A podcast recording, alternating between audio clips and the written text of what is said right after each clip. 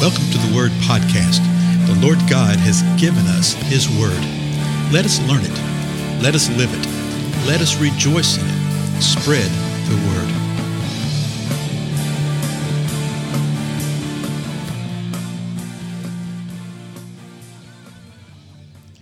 Blessings, everybody. This is Dale. Thank you so much for joining with me today on the Word Podcast. Uh, you know, we're, we're in one of my favorite portions of Scripture. I just sort of realized that um, after the last episode was recorded, that uh, you know I've gone through this many, many times in various types of ways, but I always see more and more out of this because there's just something about this passage that is so needed for us to understand as the body of Christ today. So we're in Matthew 24 in the 15th verse. I want to go back and read what we've covered the last couple of episodes, and then we'll press on. Jesus is speaking, and he's looking at his disciples. Remember, they asked him a question. When will these things occur, and what will be the sign of your coming again and of the end of the age? And then from verses 4 through 14, he gave a gigantic panoramic overview, an overview answer. Now he picks up and says, Therefore, he's backing up in time. He, in other words, he's saying, In a lot of everything I just expressed to you and showed you, you got to see this. Therefore, when you see the abomination of desolation, which was spoken of through Daniel the prophet, standing in the holy place, let the reader understand then those who are in Judea must flee to the mountains.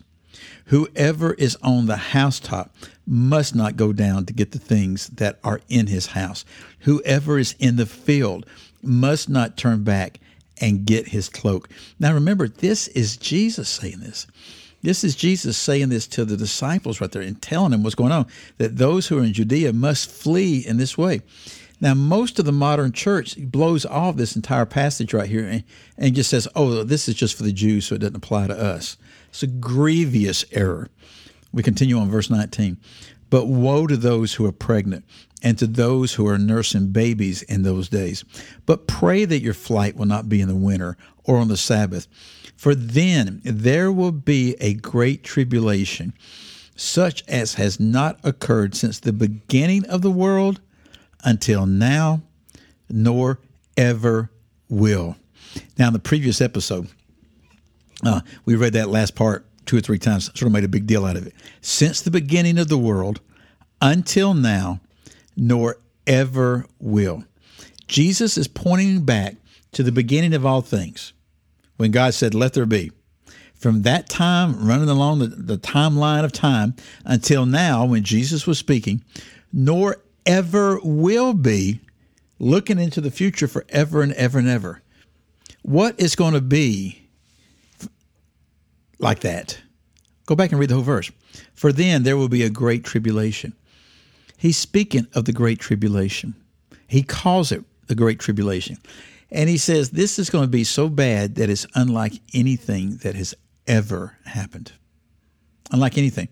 And I just go back and think of your favorite historical horrific event.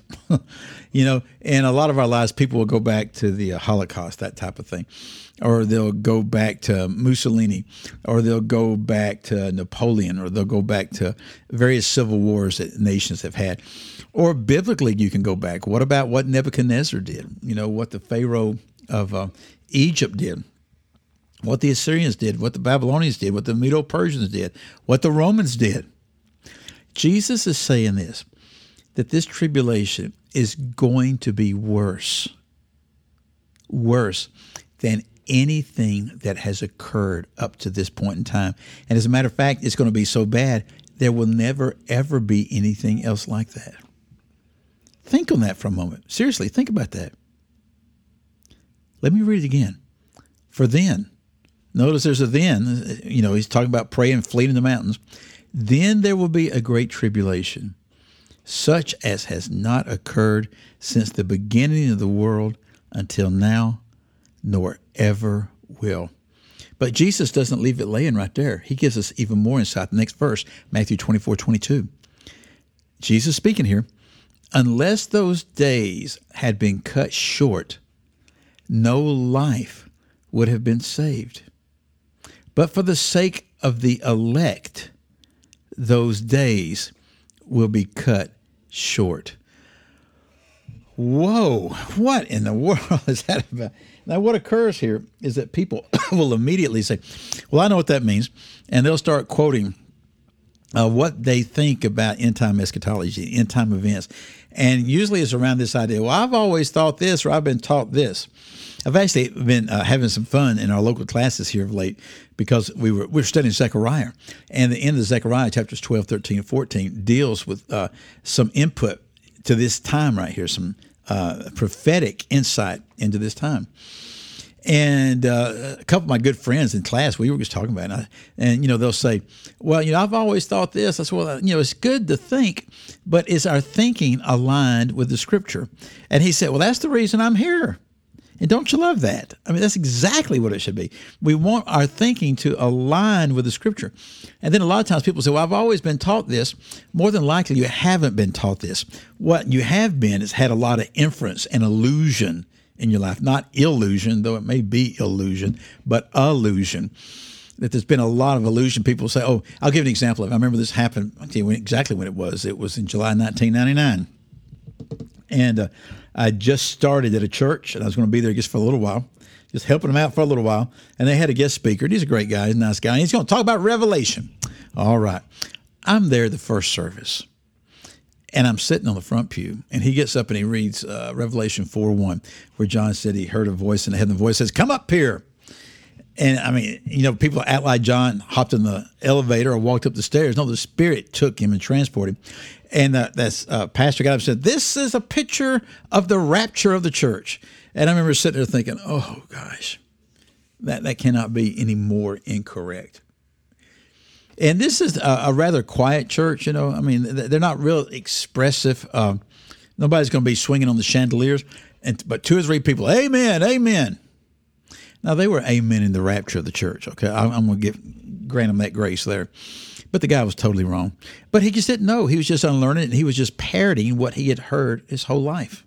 Okay, and so there's a lot of things that people think they know, but they don't know because they haven't really studied the scripture.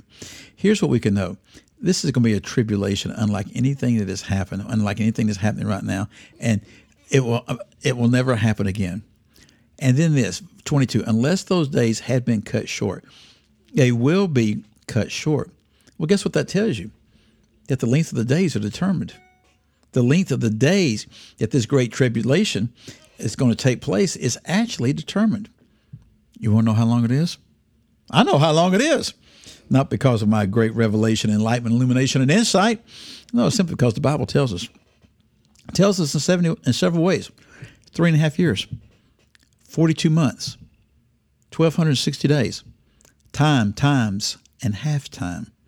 All those are terminology, terminologies that express this particular period of time. But you say, well, it's been cut short from that. Yes, it has. But you have to see what the totality of the scripture says is cut short for the sake of the elect. The elect are the chosen. The elect are those that are believed the chosen ones.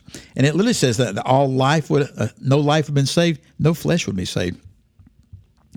This great tribulation is going to be poured out upon the Jewish people in Israel and upon the church. The church, at some point in time after this starts, will be raptured out the Jewish people will still be here. The Jewish people will experience the entire 1260 days of this great tribulation. But for those who are elect, they will be, the, believers this time, they will be raptured out, and those days will be cut short. But they're going to be extremely evil, extremely evil. He says, no life would be saved, but for the sake of the elect, those days will be cut short. You know, a lot of times people read these passages, they get all worried, they get all nervous.